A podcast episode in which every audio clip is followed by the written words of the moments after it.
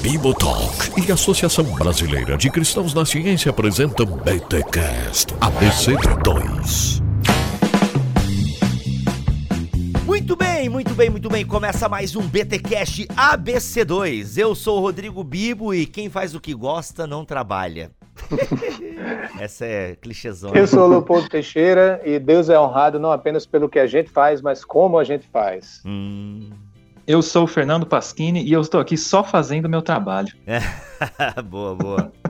E eu sou o Alexandre, que teve a frase roubada pelo Fernando, mas eu vou complementar. Estou aqui só para fazer meu trabalho dado por Deus e vou ser cobrado só por isso. Eita, Opa. olha aí, gente, estamos aqui com um time da ABC2 para falarmos sobre trabalho, filosofia do trabalho. Caberia esse título? Não sei. Quem vai nos guiar aqui nessa conversa é este homem viajado, não que ele viaje, né? Ele é um homem viajado, né? Leopoldo Teixeira, que fez uma viagem show de bola aí aí, voltou cheio das ideias. Mas Leopoldo, apresente para nós aqui quem são os nossos convidados. O Fernando já esteve por aqui, mas é bom que seja apresentado novamente. Então apresente os nossos convidados aí, Léo, por gentileza. Bom, o Fernando é um, uma autoridade no que se diz respeito à filosofia da tecnologia. Ele vai já né, dizer que, na humildade aqui, que não, que não é bem assim, mas ele é um dos professores do curso da ABC2 sobre filosofia da tecnologia, professor é. na Universidade né, Federal de Uberlândia, de engenharia né, e né, também né, escreveu um texto aí, e essa é a razão né, de dele ter falado aí a frase de entrada dele, que é o problema de se fazer apenas o seu trabalho, e a gente vai discutir um pouco mais sobre isso né, na conversa de hoje. E o Alexandre, o Alexandre é um ninja que mora em Brasília, né, e não apenas tem graduação, mas tem mestrado e doutorado em física, e ele fez tudo isso enquanto ele tinha um emprego full-time também, trabalhando aí, né, em parceria com a IBM. Então, né, todos agora ficam com é, inveja aí da capacidade de multiplicação de tempo que o Alexandre tem, porque ele fez tudo isso e ele ainda teve filho durante esse tempo. Então, depois ele vai dar um curso sobre é, de, de coaching aí para né, explicar pra gente como é que se consegue fazer isso tudo, né, não, Alexandre? Caraca, é o Dr. Manhattan. É praticamente um Dr. Manhattan. Bom, se for coach quântica, é comigo mesmo. Tô... Aliás, qualquer coisa misturada com quântica é bom, é interessante, né? É claro, é, não é real, viu? Pessoal da física, né? Não vai, né? Não vai por aí. A espiritualidade quântica, cara. Meu Deus, onde a gente tá chegando. Não, mas muito legal. Gente, inclusive, ó, aqui, ó, Fernando, já mandei um WhatsApp pra Jana. Filosofia da tecnologia é um tema que pode rolar sim, aqui, sim. hein? Estou curioso. Muito legal. Para saber esse tema aí. Já falamos de inteligência artificial, mas eu acho que tem muita coisa aí para falar sobre filosofia da tecnologia. Não consigo imaginar o, o que, que sai de um assunto. Tipo assim, o que, que a gente fala de filosofia da tecnologia? Tipo, um Android pensando, é, sou o que sou, sei lá, não, eu quero entender isso aí. Fiquei curioso com esse tema aí, vou falar pra Jana pra gente gravar um sobre filosofia da tecnologia. Mas, Léo, a gente vai falar hoje aí sobre trabalho, filosofia do trabalho, a importância do trabalho.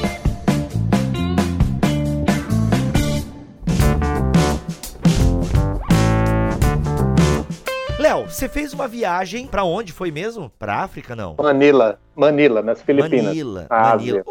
Na pouco Ásia. mais. Oh, mas Manila, onde tem Lausanne também, não é? Onde teve um congresso de missões, não foi? Exato. Na verdade, eu fui participar deste congresso, né? Oh.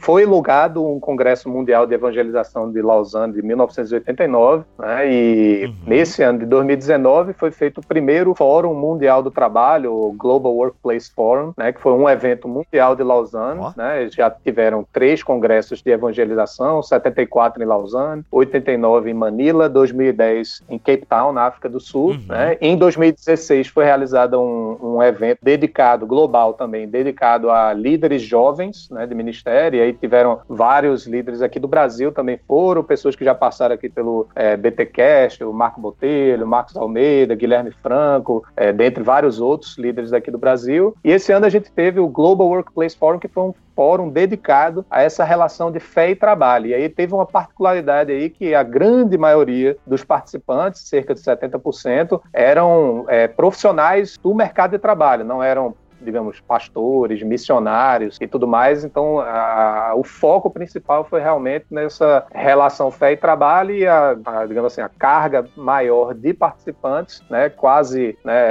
Mais de 800 participantes, mas tinha gente participando é, apenas online, né? De mais de 100 países, né? Reunidos lá em Manila, nas Filipinas. No fim de junho a gente teve né, esse congresso. Uhum. Na tua opinião, Léo, o que, que justifica a gente fazer uma mobilização uh, so, falando sobre fé e trabalho? Porque, tipo, é uma discussão moderna ou não? Porque a gente já viu Lutero falando da importância do trabalho, uh, Calvino, né, uma herança reformada aí, batendo bem nessa tecla. O que que justifica, na tua opinião, por exemplo, até esse podcast aqui? Por que devemos tocar nesse assunto fé e trabalho? Não é uma coisa óbvia? Não é. As coisas óbvias às vezes precisam ser ressaltadas, né? Olha aí, muito é, bom. Nem, nem tudo que é óbvio, às vezes, é, Até por ser óbvio, na verdade, às vezes a gente passa batida e a gente acha, ah, não precisa falar disso, isso é óbvio. Uhum. Né? Mas o fato é que, assim, nós passamos boa parte da nossa vida, né? Se a gente colocar proporcionalmente da semana aí, assumindo que né, você vai à igreja no domingo, talvez algum outro dia aí você vai ter uma reunião né, do seu grupo pequeno, no sábado você vai ter alguma coisa aí que alguma programação extra da igreja, mas assim a grande parte da nossa semana né, é passada no ambiente de trabalho e eu já faço antecipadamente aqui a relação de que ambiente de trabalho quando a gente fala aqui, né, não estou só falando do trabalho né, das pessoas empregadas e tal. Pense no ambiente de trabalho. Se você é uma mãe que está em casa cuidando do seu bebê, você está no seu ambiente de trabalho também 100% do tempo, até muito mais do que muito mais imersa nisso do que é, nós que, que, assim, digamos, temos um emprego, saímos, vamos bater ponto em algum lugar, certo? Então, boa parte do tempo. Léo, e só te interrompendo, é, inclusive até alguém disse o seguinte: trabalho de dona de casa é, ocupa uma posição mais elevada na sociedade, como dizia C.S. Lewis. Meu amigo Jackson Jacques colocou no Facebook. Ah, o C.S. Lewis diz o seguinte: a dona de casa tem a carreira definitiva. Todas as outras carreiras existem para um único propósito que consiste em apoiar a carreira definitiva.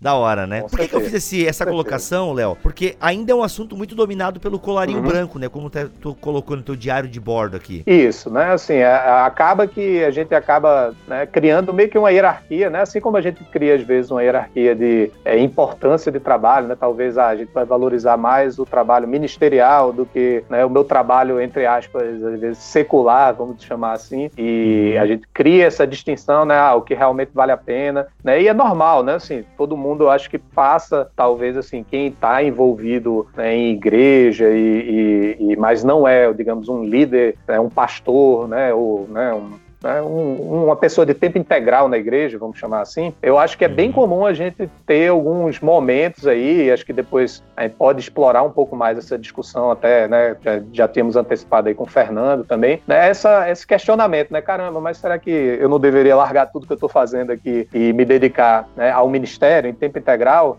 Mas é importante a gente ter a consciência de que nem todo mundo vai ser pastor, né? assim como, obviamente, né, tem as pessoas que são vocacionadas. A gente não pode diminuir essa possibilidade, né? assim, excluir essa possibilidade, mas a gente uhum. realmente precisa trabalhar a, a, a, mensagem do domingo levando em conta a semana inteira né, do membro da igreja, daquele que está frequentando. Então, a gente uhum. às vezes está né, tá né, no domingo, mas não fala nada sobre o que vai ser, né, o que vai acontecer na segunda, né? Então a gente se reúne no domingo, mas na segunda a gente esquece, né? A gente troca a roupa, uhum. né? O, o, termo normalmente que é usado, a gente troca o chapéu, né? Tira o chapéu do cristão, bota o chapéu né, do trabalhador e muitas vezes separa né, criando um, o que muitas vezes não é algo saudável, uma separação. Não, meu trabalho é meu trabalho, a igreja é a igreja, né, e essas coisas não se misturam. Então isso tem a ver, né, justamente com o que a gente trata aqui no contexto da BC2, uhum. porque a gente fala sempre, né, que é. a associação de cristãos na ciência e muitas vezes a gente tem essa atitude do ponto de vista de, opa, ciência é ciência, fica do lado de lá, né, igreja é igreja, essas coisas não se, com, não se conversam, né, e aí Nossa, a gente pode acabar de... separando, né? É, deixa eu contar, a minha eu não vou aqui entregar, tudo, né?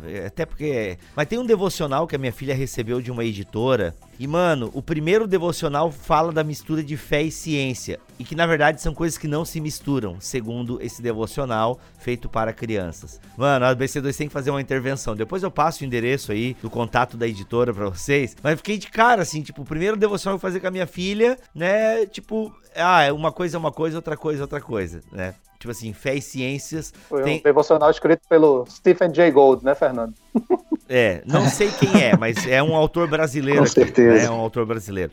Mas enfim, cara, isso é complicado. Esse dilema é, de ministério, porque assim, as igrejas precisam de voluntários. Isso é fato, né? Nenhuma igreja sobrevive sem o voluntariado. Então tem o, o pastor, né? Ou a equipe de obreiros contratadas, mas tem também os infini- eh, os infinitos voluntários. Agora, o que não pode, se eu tô entendendo a tua fala, Léo, o que não dá pra ter na cabeça das pessoas é que aquele trabalho voluntário que eu faço na igreja, ah, isso é minha obra pra Deus. Né? Não, eu até sou ali um empresário, ou eu sou um, um- um funcionário de chão de fábrica, ou eu sou um cientista, né? Um pesquisador, enfim, um podcaster, e eu sei lá o que eu faço. Mas não, não, e aqui ó, cuidar da porta no domingo, ou do estacionamento, ou servir a ceia, mano, ou arrumar a igreja, esse aqui é o meu trabalho pra Deus. A gente criou muito essa dicotomia, né? Do que o que eu faço na igreja é pra Deus. E aí o que eu faço pro meu patrão é pra eu poder ter um salário e poder dar o dízimo na igreja e comer pizza final de semana e por aí vai. Esse é o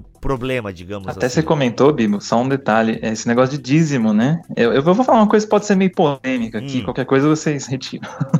Mas Não, não, é, até quando Hum. você dá o dízimo, você fala assim, eu tô devolvendo pra Deus, né? Como se assim, 10% você ganha e você dá pra Deus. Pois é, normal, bem normal essa É, linguagem. então 10% vai pra Deus, você devolve o que Deus te deu. Como se você, né, oferecer, ofertar isso pra igreja seja uma coisa Caralho. pra Deus. E os outros 90, o que, que você faz? Quando ele fica só pra você, né? Não é pra Deus também? né? Eu fico pensando nisso. Boa, boa. Não, cara, to- total, não é polêmico não, é mó real, que é muito comum a gente usar Ah. como argumento. A gente quer usar como pra não ser argumento ofensivo na igreja, né? Irmãos, você tá devolvendo pra Deus, irmão. Ué, mas cara, muito legal. 100% é de Deus, ô. Tu não se tocou disso não? E é, é a importância da terminologia, né? Às vezes coisas pequenas, assim, pá, parece um detalhe, só vocês estão também sendo, sendo bem picuinha aí com né, uma terminologia, mas é importante as palavras que a gente usa, né? E, e a terminologia que a gente usa muitas vezes comunica algo também, né? Então, acho Uhum. bem interessante mesmo, Fernando. E, e Ó, já tô mandando um WhatsApp, é, já tô dando- mandando um WhatsApp aqui, vou querer fazer o momento do ofertório domingo que vem, já vou usar essa. É, inclusive, comentando sobre a BC2, até uma- um dos ministérios, né, algum- não sei se ministério, um dos trabalhos que a BC2 se propõe, se eu tiver enganado, que me corrijam, né, é dar esse suporte para cristãos que estão um pouco em dúvida com relação ao trabalho, né. Então, assim, é uma coisa, a gente que é professor universitário, a gente vê isso, a gente encontra vários alunos aí, cristãos ou não, até não cristãos, estão perdidos, né? Ah, o que, que eu vou fazer? Então, assim, até ressalta mais ainda a importância, a importância da gente pensar no, no trabalho, porque nós, nós vivemos numa geração que tem muitas crises com Uhum. relação a isso. E nós, como cristãos, né, eu não vou dizer que nós vamos ter a resposta é, toda, né, to- toda resolvida, toda certinha para dizer o que, que cada um tem que fazer, é, mas a gente tem esperança, né? A gente tem um pouco mais de esperança, a gente pode oferecer essa esperança para um mundo aí que tá, o que, que eu vou trabalhar, o que, que eu vou fazer, e principalmente para cristãos querendo servir a Deus. Então é um ministério que a gente tem que buscar desenvolver também, e a BC2 se oferece a fazer esse tipo de, de, de trabalho, né? É, como eu posso ajudar o cristão a encontrar a sua vocação, seja no meio acadêmico, seja depois de terminar uma universidade, trabalhando aí com uma área científica ou tecnológica. Uhum. Ô Alexandre, como é que foi a tua abertura mesmo no programa? Bom, a, a abertura, na realidade, foi aquela: eu tenho que fazer apenas o meu trabalho, ou só o meu trabalho, mas fazendo só o meu trabalho para Deus, ele também vai me cobrar por esse só, porque não é só um trabalho que eu faço para Deus, ou os trabalhos que eu faço aqui não é só mente para Deus ou é, essa dicotomia que a gente estava conversando aí é o que é para Deus, o que é para mim durante a semana, né? É aquela aproveitando um ganchozinho a mais aí nessa, nessa conversa que o, que o Fernando completou aí por último, é, é aquele negócio que o, o Francis Schaeffer já falava, né? A gente tenta fazer da nossa vida caixinhas. Então a gente tem a caixinha do serviço doméstico, a caixinha da, da igreja a caixinha do trabalho do trabalho semanal e a caixinha, a caixinha do dízimo que eu tenho que pegar, a caixinha do dinheiro que é meu, e a gente tenta deixar isso separado. Só que o, o homem não é caixinhas, ele não é composto de caixinhas, né?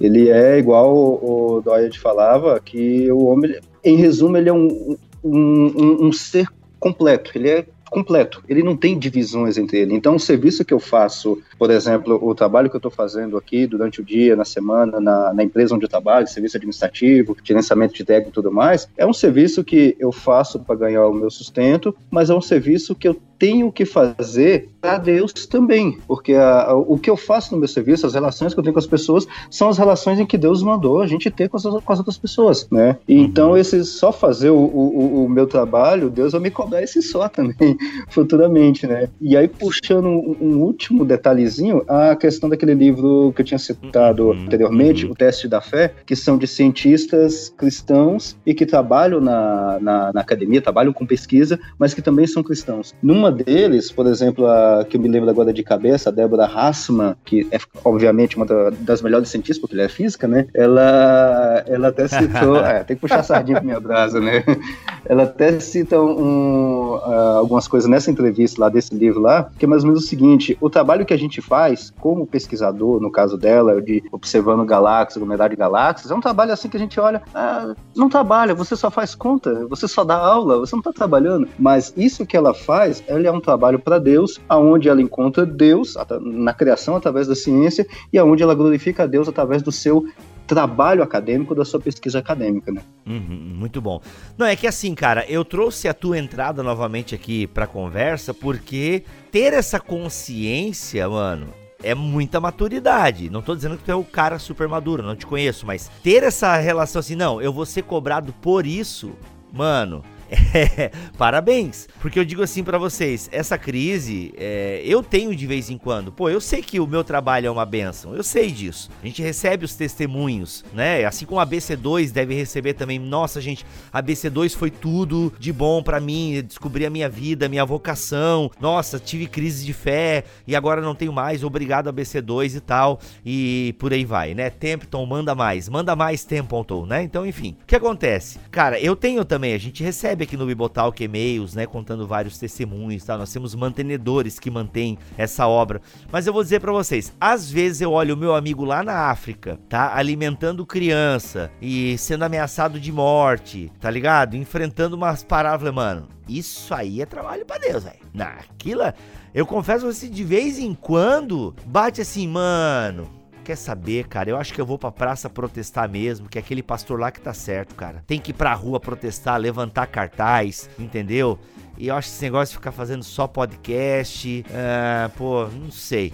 Eu confesso para vocês, assim, isso não me atrapalha mais. Mas teve uma época da minha vida, tem uns, sei lá, uns dois, três anos, mano, que foi logo que eu comecei a viver, que eu comecei a viver de podcast. Que, pô, mano, eu fico a semana inteira pensando podcast e tal, aquela coisa louca assim. Eu falo, mano, será que é isso mesmo, cara? Tá ligado? Porque é tão legal, mano, é tão bacana, é tão. Uou, né?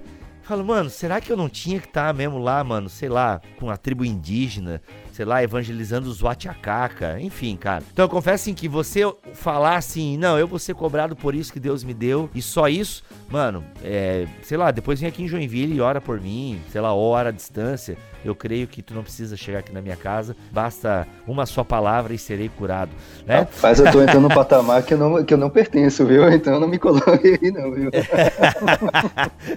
não, mas brincadeiras à parte, assim, eu trouxe essa, essa reflexão e essa brincadeira, porque realmente eu tive essa crise, porque a gente começa a colocar, elencar, né? Quem não trabalha na igreja, começa a achar que quem trabalha na igreja é mais santo. Ah, e que o trabalho do pastor é mais elevado. Na verdade, é, ele entende que ministério é ter um cargo na igreja. Isso é muito comum na mentalidade. Isso. Tanto que eu escrevi um livreto, né? O uhum. sacerdócio real de quase todos os crentes, porque a maioria dos crentes não entende o que é sacerdócio real, né? Então, assim, ele não entende que ele é um sacerdote sendo um pesquisador, né? O Fernando faz o quê? Tu faz próteses, né? Né, sim e não. É manutenção, né? Uma parte de. próteses. Sim, não. É, o Fernando ele participou daquele filmaço do, do, do, do O Fugitivo, né? Com o Han Solo. Esqueci o nome do ator agora. Como é que é o nome do ator, poxa? Harrison O Ford.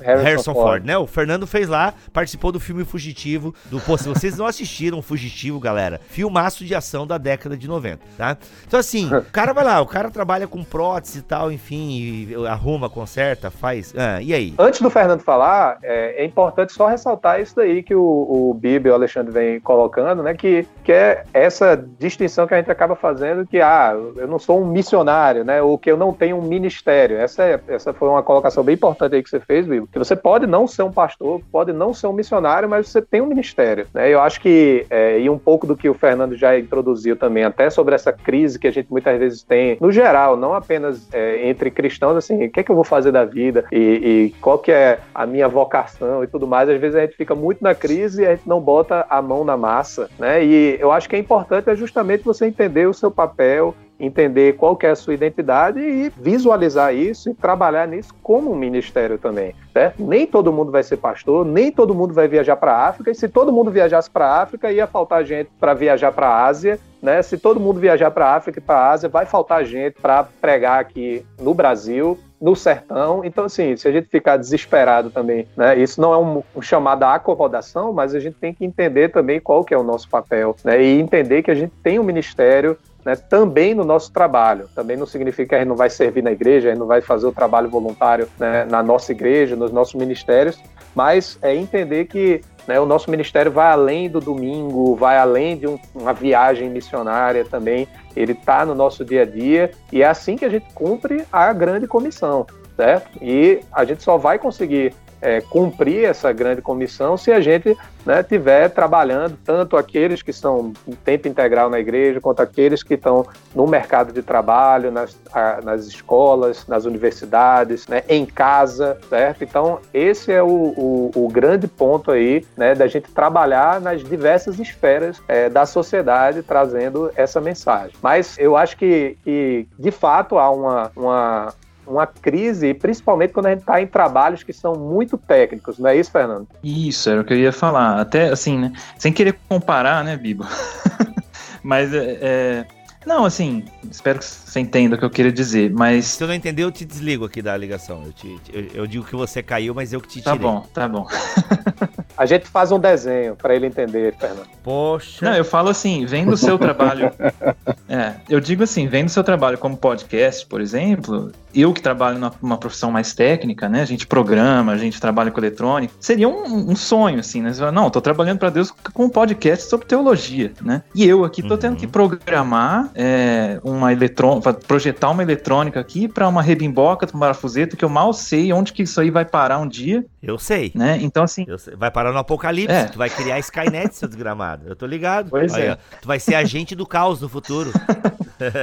Mas assim, isso é já até um problema, né? É, é uma crise que eu já passei. Então você, você fica uma Uhum. tarde inteira, por exemplo, na frente de uma tela, programando um, um, sei lá, um experimento, um software. Não, pra que, pra que, que eu tô. Eu não tô servindo ninguém, não vai chegar lugar nenhum isso aí. E aí dá essa crise, né? Poderia estar fazendo alguma coisa mais pra Deus. E isso já é co- já coisa que aluno já disse pra mim, né? Ah, eu queria mais servir as pessoas, queria através da engenharia trabalhar em trabalho social, mas estou aqui fazendo essa pesquisa. Então, o trabalho técnico levanta essas questões. E aí, assim, eu, eu creio que existe sim, e aí aqui é o tema do, do artigo que eu escrevi, né? É a pessoa que ela foca realmente só nessa parte técnica e, e fica bitolada, né? Num, num- num software, numa eletrônica, e não consegue ver as consequências disso, né? O texto que eu coloquei, eu coloquei até o exemplo dos pesquisadores de Napalm, na, na época da Guerra do Vietnã, que eles realmente só fizeram o trabalho deles, técnico, né, otimizaram lá a substância e mal sabiam que aquilo lá ia ser usado para queimar pessoas. Então, é, parece que a burocratização e a superespecialização, ela torna difícil a gente ver as consequências do nosso trabalho, se a gente realmente está fazendo algo de bom, que glorifique a Deus nesse sentido. Então, os alunos aí de engenharia, eu sempre recebo aluno com esse, com esse dilema, né? Então, é, é um problema. Mas, por outro lado, a gente também não pode desprezar o trabalho técnico, né? Então, assim, eu não sei no caso da engenharia, mas desde casa você é um trabalho braçal, não envolve você fazer teologia, não envolve você filosofar, mas você tem que né, limpar, lavar a louça, é, consertar, trocar a resistência do chuveiro. Uhum. Então é uma coisa prática, cotidiana do dia a dia, e que Deus também tem algo a dizer aí, a fé também tem um papel a cumprir aí, apesar de não ser explicitamente teológico ou falar uhum. diretamente de Deus, né? Mas a física teórica não serve para muita coisa, né, Alexandre? Pô, mas aí eu, eu, tô, eu servi para quê até hoje, né? não. Ela serve, serve bastante coisa. Inclusive, uh, nessa parte de física teórica e tudo mais, eu queria deixar dois pontos, que é o seguinte: um deles é um, é um pouquinho mais histórico, que é com relação à, à questão de, de pesquisadores e, vamos dizer assim, físicos teóricos, né, que não serviam para nada. Por exemplo, um clássico exemplo que a gente tem é do, do Johannes Kepler Kepler, é, aquele que a gente estuda lá na, na escola no primeiro ano sobre as leis de Kepler. Esse cara, na, ali no, no, século XVI, finalzinho do século XVI, ele escreveu essas, essas leis, ele era matemático, então, através de observações que ele fez da, da, das anotações de Tycho Brahe, ele foi capaz de montar uma matemática, uma matematização do movimento dos planetas, e hoje em dia a gente generaliza isso para galáxias e tudo mais, só com observação que foi feita e tudo. Mas qual que é o ponto interessante interessante de tudo isso. Na verdade, ele fez um trabalho puramente teórico. No século XVI, né, não tinha gente, é, a gente não tinha onda espacial nem nada para, vamos dizer assim, comprovar o, o, heliocentrismo da época. Onde é que entra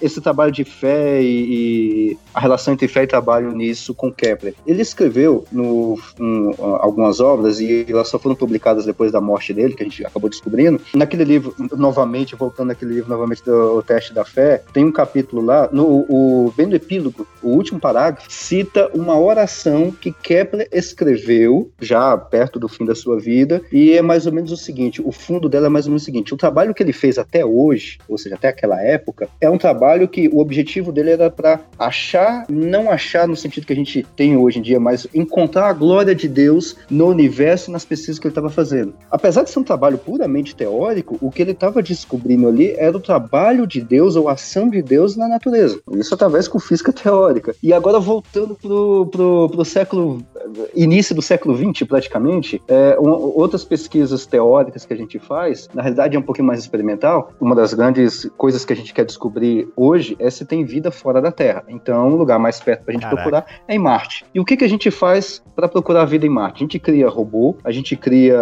aqueles landers, que são laboratórios grandes do tamanho de um carro que pousa em Marte e fica ali, e um monte de outras coisas, satélites e tudo mais, com qual objetivo? O nosso objetivo final é achar vida ou achar fóssil ou achar qualquer coisa relacionada que a gente possa comprovar que teve vida fora da Terra ou que teve vida em Marte. Para a gente fazer esse caminho, a gente desenvolve tanta tecnologia, tanto equipamento. O Fernando mesmo já é, acabou de citar um pedacinho e a gente pega esse pedacinho que o Fernando citou e amplia ele para um monte de outros equipamentos tecnológicos com o objetivo de achar vida fora da Terra. Beleza. Só que o que, que a gente faz? A gente está fazendo essa pesquisa toda, mas muito desses equipamentos que tinham objetivo de achar vida fora da Terra, outros cientistas, engenheiros, pegam esses equipamentos e transformam ele em equipamentos hospitalares, por exemplo, a aplicação em medicina. Então tem um desses equipamentos que foi desenvolvido e no, foi mandado para Marte em 99, 2000, se eu não me engano, e era para achar vida em Marte e foi para lá. Teve um cara que pegou esse equipamento, transformou esse equipamento e hoje ele é usado em hospitais em busca de câncer, por exemplo. Então é um, é um equipamento que tinha uma finalidade que no final das contas hoje em dia tem outras finalidades, ou seja, tem mais de uma finalidade. Então, a, a gente fazer esse tipo de pesquisa e tudo mais, e deslocar o, o cientista do seu,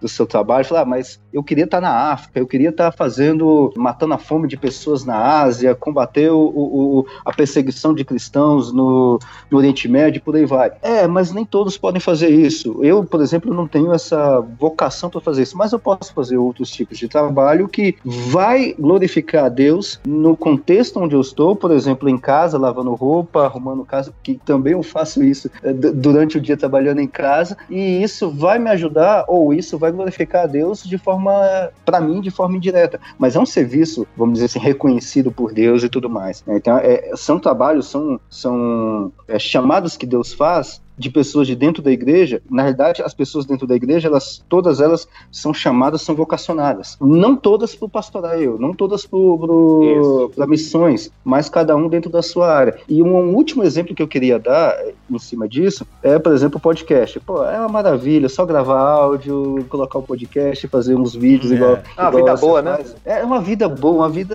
excelente. só que aí, a, a, qual que é o chamado de Deus para você? Para você fazer essas coisas boas, ficar de calção o dia todo e gravando. Isso é uma maravilha, isso é perfeito. Mas, apesar do seu trabalho, vou fazer um comparativo com física teórica ser simples também, esse trabalho que você faz transforma vidas. E um exemplo prático que eu queria, é, que eu queria dar disso é o meu próprio exemplo, porque eu sou um ouvinte já de vocês há coisa de dois anos, ou menos, por causa do Vitor Fontana. Olha eu assistindo os vídeos dele e o curso dele, ele me indicou para cá, pro, pro Bibotalk, aí eu nem sabia que, como é que funcionava podcast, eu descobri como é que funciona podcast com, aqui no Bibotalk. E aí, Olha naqueles aí. várias playlists, várias, uh, vários temas que vocês trabalham aqui, o que transformou, assim, é, transformou minha mentalidade em muitas coisas, e um deles é, é, é o clássico exemplo do, de escatologia que vocês trabalharam lá com, com, com o Mac, né? O Leandro Lima? Com o Leandro Lima, aquele lá, aquele clássico. Aquele lá é um, é um podcast uhum. clássico do milênio. O do milênio, o 34. É, o, é um dos primeiros, é, é um dos primeiros 40. Né? Uhum. Então aquilo lá transformou a mentalidade, uhum. transform, acabou transformando minha vida. Fora outros, diversos outros que vocês fizeram. Então, chama, resumindo, o chamado que Deus faz pra gente, a gente, na maioria das vezes, a gente não percebe. Né? Então, por exemplo, o cara que só dá aula. Pô, o cara não trabalha, ele só dá aula. Ah, o outro ali que uhum. fica o dia todo na faculdade. Pô, você não trabalha, não? Você só fica pesquisando aí, fazendo programinha? Pois é, isso é um trabalho também. Acaba sendo um trabalho. Para Deus é um direcionamento, Deus usa esse tipo de trabalho pro propósito dele, não nosso. É, Alexandre, até entrando numa parte escatológica aí, tem até aquele livro do James Davidson Hunter, né? Ele não foi traduzido ainda, chama To, to Change the World, né? É interessante esse autor, ele faz uma, uma diferença entre você querer mudar o mundo e, e é o chamado do cristão, que seria você ser uma presença fiel. Então, eu não sei, às vezes me parece que essa, essa ânsia, não, eu queria estar ajudando na África, as pessoas com fome, né? É, parece que assim, como se a gente tomasse para nós a responsabilidade de resolver os problemas do mundo, né? Sendo que a nossa esperança diz que todos os problemas do mundo já, já, já estão, de certa forma, resolvidos na pessoa de Cristo, mas uhum. a gente aguarda ainda uma redenção final. Então, assim, eu vejo que essa doutrina ela tem uma, uma força para nós cristãos de dar uma tranquilidade, falar assim: não, agora eu posso, por exemplo, como um Kepler, estudar os planetas e buscar a glória de Deus, a, a beleza de Deus através da matemática, através da física e várias outras coisas, porque, né, assim, eu não tô mais nessa urgência de ter que resolver todos os problemas da humanidade. É, ainda que, né? graças a Deus, algumas pessoas pessoas veem essa urgência e vão, né? Exatamente. né? E fazem. Também faz parte. Isso, mas é aí é aquela compreensão, né? De você entender o seu papel. Isso, e eu acho que essa questão de. de, de é, é, curioso, assim, principalmente é, puxando o gancho aqui né, da ABC2 e cristãos envolvidos com ciência, a gente sabe que né, quando a gente está ali na nossa né, caminhada de graduação ou pós-graduação, e a gente tende a dedicar muito tempo, né? Como o Fernando falou aí, a gente vai se concentrar, vai mergulhar às vezes no negocinho que é um detalhe, né? Como ele disse lá, da rebimboca da parafuseta, ou né, uma partículazinha lá que se está estudando, ou apenas uma molécula, reação química que isso faz. E muitas vezes a gente perde essa noção do, do, do, do da big picture, né? Como a gente chama em inglês, assim, do, né, do, do, do panorama maior, né? Porque até porque a nossa formação é, muitas vezes não nos leva a refletir, né? A gente começou aí brincando com o Fernando de filosofia da tecnologia e tal, mas assim pegando o gancho da minha área, que né, também fiz engenharia, mas da computação e depois né, é, ciência da computação na, na pós-graduação e tudo mais, é, não se tem, né? Um, uma reflexão muitas vezes né, é, adequada sobre é, questões éticas, né? Não são, não, não é algo comum na nossa formação a gente parar para pensar sobre o impacto da tecnologia na sociedade, né? E aí o que acontece é que hoje em dia tudo é né, algoritmo, tudo é né, sistema de informação, é alguma coisa baseada né, em é, artefatos digitais. E essas coisas estão sendo feitas né, por pessoas que não têm refletido muito sobre isso. Então daí a importância, né? Só é, é, ressaltando aí da gente refletir, principalmente como cristãos, a gente tem um, é, na minha na minha visão, visão, ao menos, é, quase como uma responsabilidade de refletir sobre o, o nosso papel, né, de entender né, o nosso trabalho como um ministério e esse trabalho acadêmico envolve também você parar muitas vezes e né, refletir. Eu acho que né, correndo o risco de fazer uma interpretação bizarra aqui, mas como eu não sou teólogo, né, eu é, é, me, me, me, jogo aí na fogueira de qualquer forma, mas assim, eu me lembro até né, daquele versículo de Filipenses que fala que né, o Deus deles é o estômago e eles se preocupam apenas com o que é terreno, é como se a gente vai se concentrando nas coisas muito técnicas e apenas no nosso trabalho, como né, estou aqui apenas fazendo o meu trabalho e tudo, e aí a gente é, também perde essa visão né, do, do trabalho como sendo ministério e a gente só se concentra no que é terreno. Então, é, é o apesar da gente começou aqui exaltando o papel do trabalho, acho que é importante a gente lidar né, com os dois aspectos. Né? A gente tem é, Gênesis 2 e tem Gênesis 3. Né? Então a gente tem o trabalho visto como sendo sagrado e o, o mandato cultural e tudo mais, mas a gente tem a queda também, certo? E aí é, essa queda afeta né, a nossa relação né, com outras pessoas, a nossa relação com o trabalho. E a brincadeira lá que você começou lá, Bibo, acho que fa faça o que você ama, né, ou algo do tipo, né, mas assim, é, é difícil às vezes, assim, é fácil para né, cá entre nós, às vezes a gente fala, faça o que você ama, ah, mas você é professor, você gosta do que você faz, você está lá, gosta de orientar aluno, dar aula, fazer pesquisa, você gosta de fazer podcast. Preencher diário, que delícia. É, não, Oh, oh, meu Deus do céu. Não lembra disso, não, que eu vou, vou, eu vou dar Ctrl Z aqui em tudo que eu acabei de falar. Ai, mas, ai.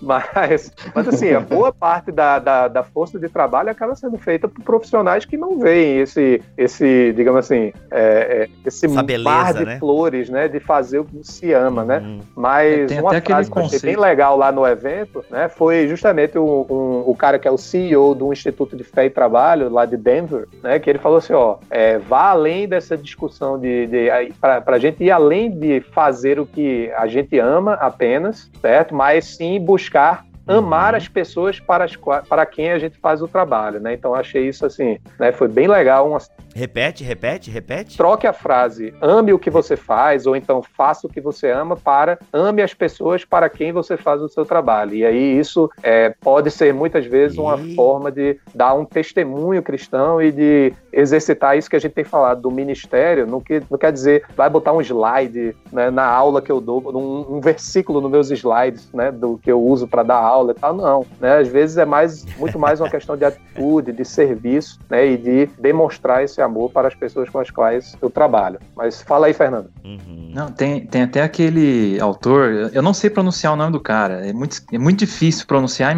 imagina ainda escrever, né? O Mihaly é Csikszentmihalyi, é? do Flow, né? do é fluxo.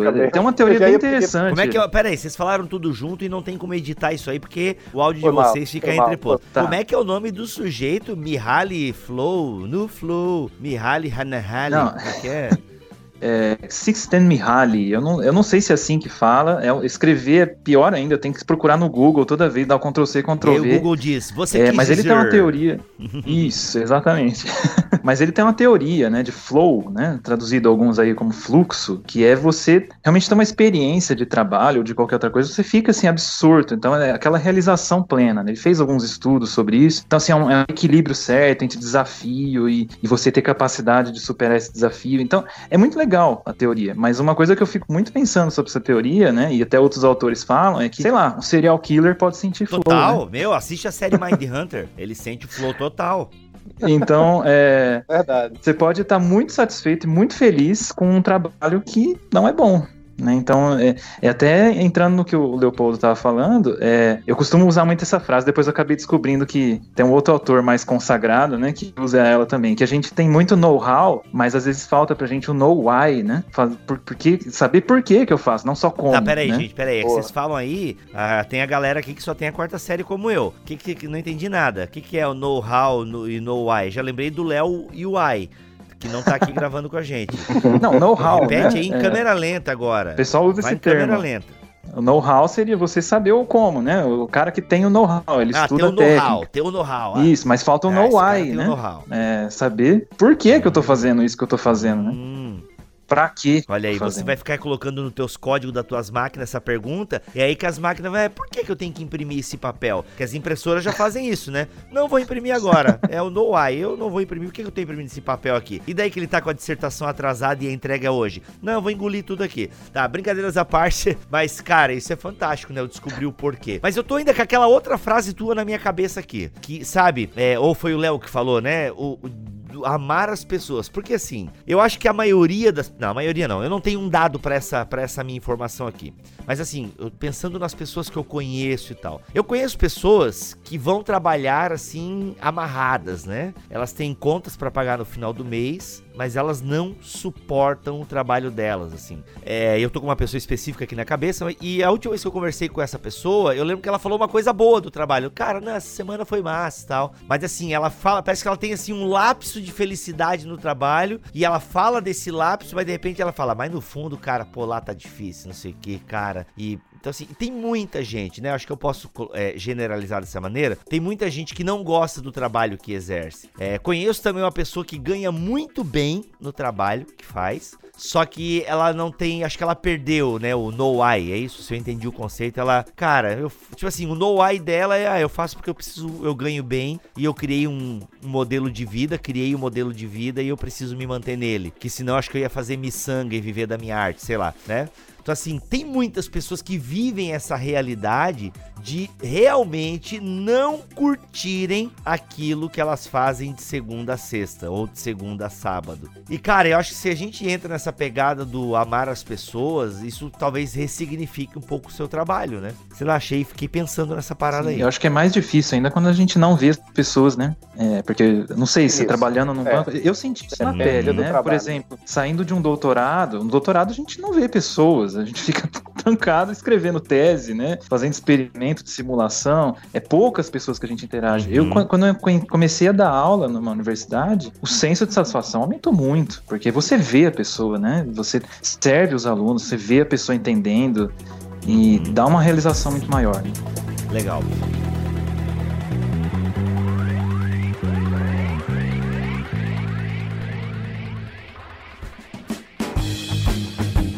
E aí, Fernando, assim, esse ponto que você fala, justamente, é do doutorado, e realmente o doutorado é um, é um pouco.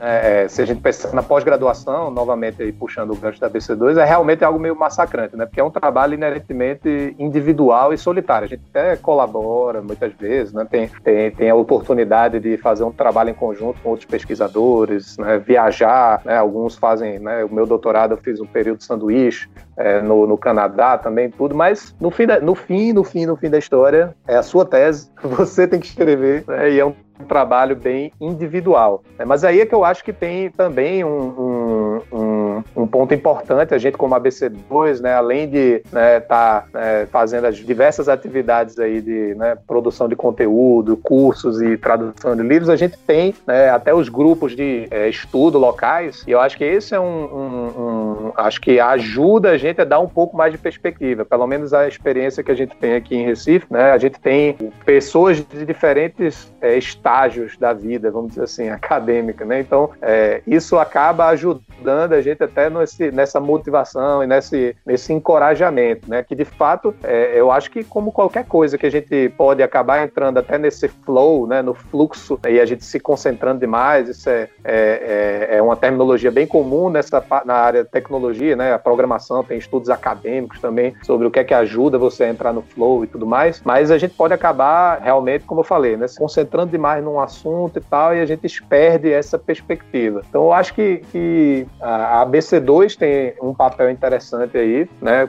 É, falando um pouco aí sobre os grupos, né? Que a gente trabalha e, lógico, né? A gente né, tem a perspectiva também de entender que a gente não é o nosso trabalho, né? Embora a gente, novamente, né? A gente sempre valoriza o papel do trabalho e trabalho como sendo uma forma também de propagar a grande comissão, da gente pregar e, e, agir ministerialmente no trabalho, mas quantas vezes a gente não, não é perguntado, né? O que, é que você faz, né? O que é que você faz? Acho que é uma das primeiras perguntas que a gente faz, né? Quando conhece alguém, e aí, você faz o que da vida, né? O que é que você faz? O que é que você faz? Isso acaba dando uma intuição de que nós somos aquilo que fazemos, né? Mas a gente tem que relembrar onde é que está a nossa identidade de fato, né? Que não é no nosso trabalho. Eu posso dar até um testemunho sobre esse assunto da BC2, né? A BC2 ela trouxe alguns contatos para mim de, de até temas e orientações para uma pesquisa, né? Direções para uma pesquisa. Então, é, eu vejo assim, quando um, a pessoa ela entra numa pós-graduação, ela fica, ah, o que que eu vou pesquisar, né? Para onde eu vou? É até uma, uma, certa, eu falo que é,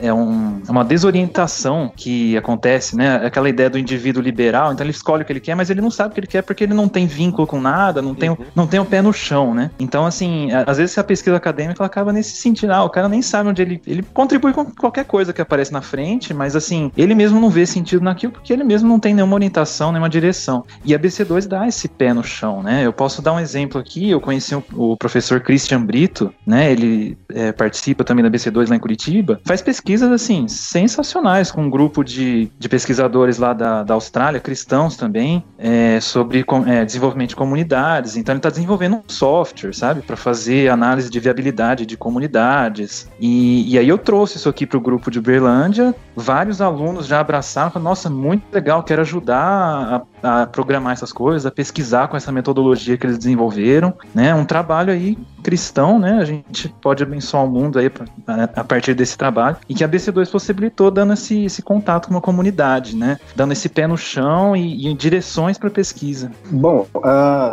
só complementando então essa, esse último gancho aí do Fernando aí sobre a questão da, da BC2, porque dentro da BC2 a gente tem essas várias áreas, a gente tem diversas áreas que a gente trabalha aqui dentro e uma delas é esse direcionamento, essa, vamos dizer assim, dar o, o pósito, né, ou a ação, qual é a razão de você ter todo o, o seu trabalho é, acadêmico, principalmente, né, porque é um, são cientistas cristãos, mas de seu trabalho de forma geral. E aqui em Brasília, por exemplo, uh, eu sou líder da BC2 aqui em Brasília, aqui no grupo, e vez e outra aparece alguma, alguma. Tem pessoas me procurando, e-mails me procurando tudo mais, de, inclusive até de outros estados já me procuraram também, de pessoas que estão assim em crise, estão travadas e tudo mais, é, dentro da. alunos de graduação também, e pessoas que estão fazendo pesquisa de anapós e tudo, e elas viram e falam assim: tá, eu estou fazendo tudo isso, estou fazendo essa pesquisa aqui, mas eu vou chegar aonde com isso? Qual que é o meu objetivo com isso? O que que. É, o que que eu vou fazer com tudo isso? Aí volta tudo aquilo que eu, que eu falei anteriormente, que a, a sua pesquisa, o seu trabalho e tudo mais, pode ter uma, uma,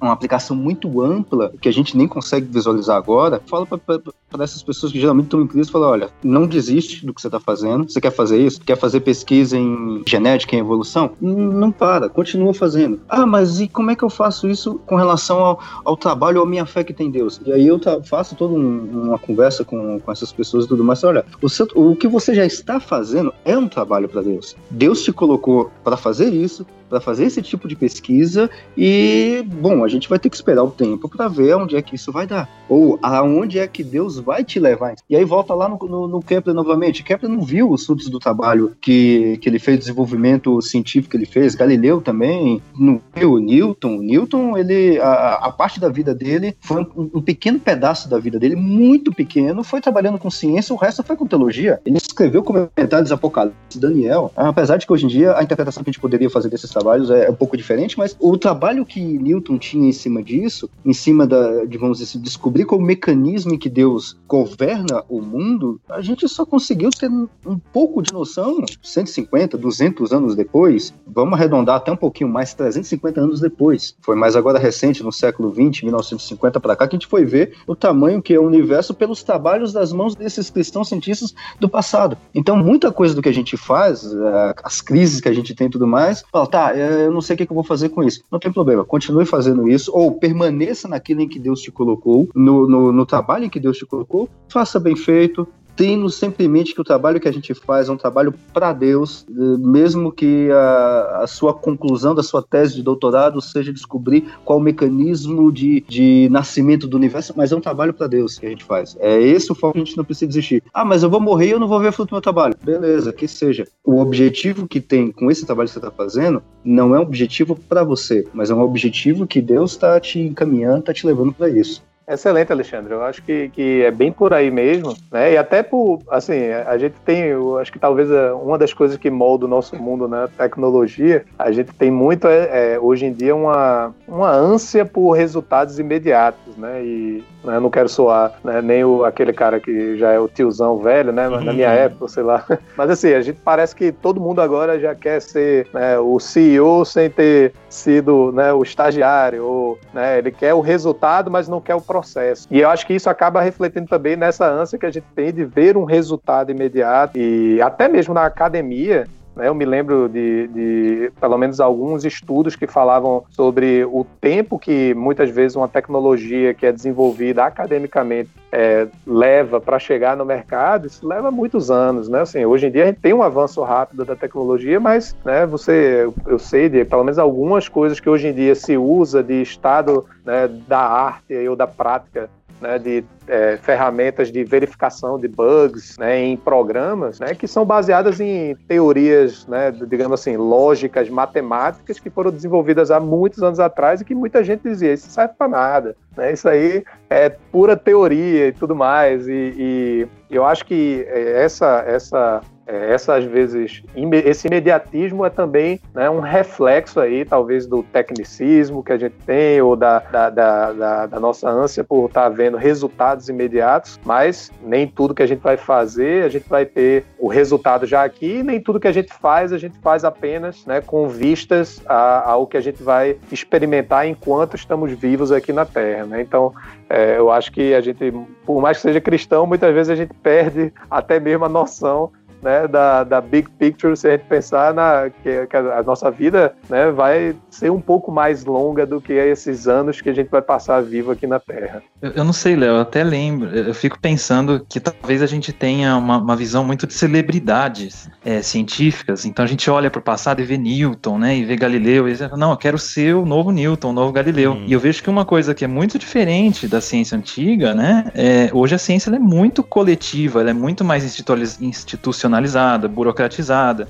Você tem muito mais pessoas, então é, é difícil, vários autores já falam isso, é difícil você encontrar assim um grande gênio da ciência. Existe, né? Mas, mas não é igual era antigamente. Você tinha uma pessoa uhum. só que faz um experimento de um dia para o outro, né? Grita eureka e, e descobre isso. E às vezes a gente foca nessas personalidades e quer ser igual e não consegue, porque a ciência hoje é muito coletiva. Inclusive, uh, só pegando um, um ganchozinho aí dessa, dessa coletividade, a gente pega, por exemplo, bom, Einstein se eu falar Einstein para qualquer pessoa que não é, da, não é da área de ciência, já sabe. Ou no mínimo vai saber. É aquele velhinho que mostra a língua para todo mundo e tem um cabelo bagunçado. Pelo menos vai, vai ter essa noção. Mas uh, os trabalhos que Einstein fez e tudo mais, com a relatividade geral e, e muitas outras coisas, um resultado que Einstein fez nas suas equações de campo da relatividade geral, a gente só descobriu em 2015. Ou seja, quase 100 anos depois, a gente teve resultado de coisas lá, por exemplo, a, a, a é, ondas gravitacionais e por aí vai. Mas nessa parte do coletivo, é, dessas celebridades aí que o Fernando falou,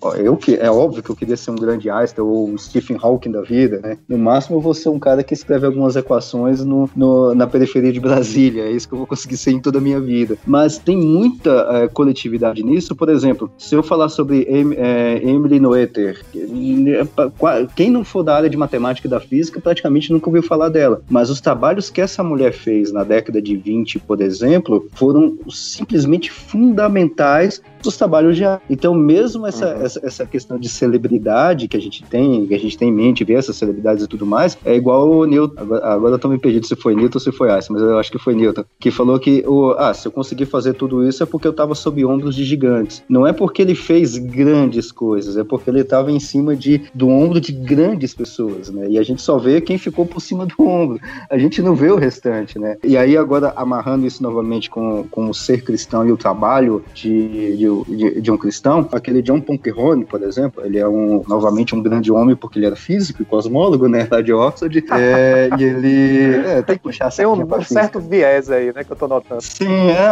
não, tudo enviesado, né, nada escapa. E ele, ele foi professor durante muitos anos lá em lá na, lá na Inglaterra, e ele trabalhava com, com, com, a parte de ciência, com física, física quântica, mecânica quântica, só que o quântico aí é, é o quântico sério, né? O coach quântico e esses outros, como quando, uh, o professor meu aqui fala, não é o besterol quântico, não. Uh, e aí ele, que, o, ele chegou até um certo momento da vida dele como professor de física e ele deixou a cadeira, deixou, ele se aposentou, ele saiu da universidade e se tornou é, pastor numa igreja Igreja do Bom Pastor, é o nome da igreja lá, uma igreja anglicana. E hoje ele é pastor de igreja. E ele escreve livros ainda, a gente tem algumas, é, alguns trabalhos dele, alguns artigos dele dentro da BC2 e tudo mais. E, e aí ele menciona um negócio que eu achei interessante. Não é porque a gente é cristão que a gente faz pesquisa ou faz melhor do que quem não é cristão. A diferença é que nós, como cristãos, vemos esse, é, essa expressão que o Léo usou aí, que eu achei interessante, é big picture, de forma muito mais objetiva, porque a gente vê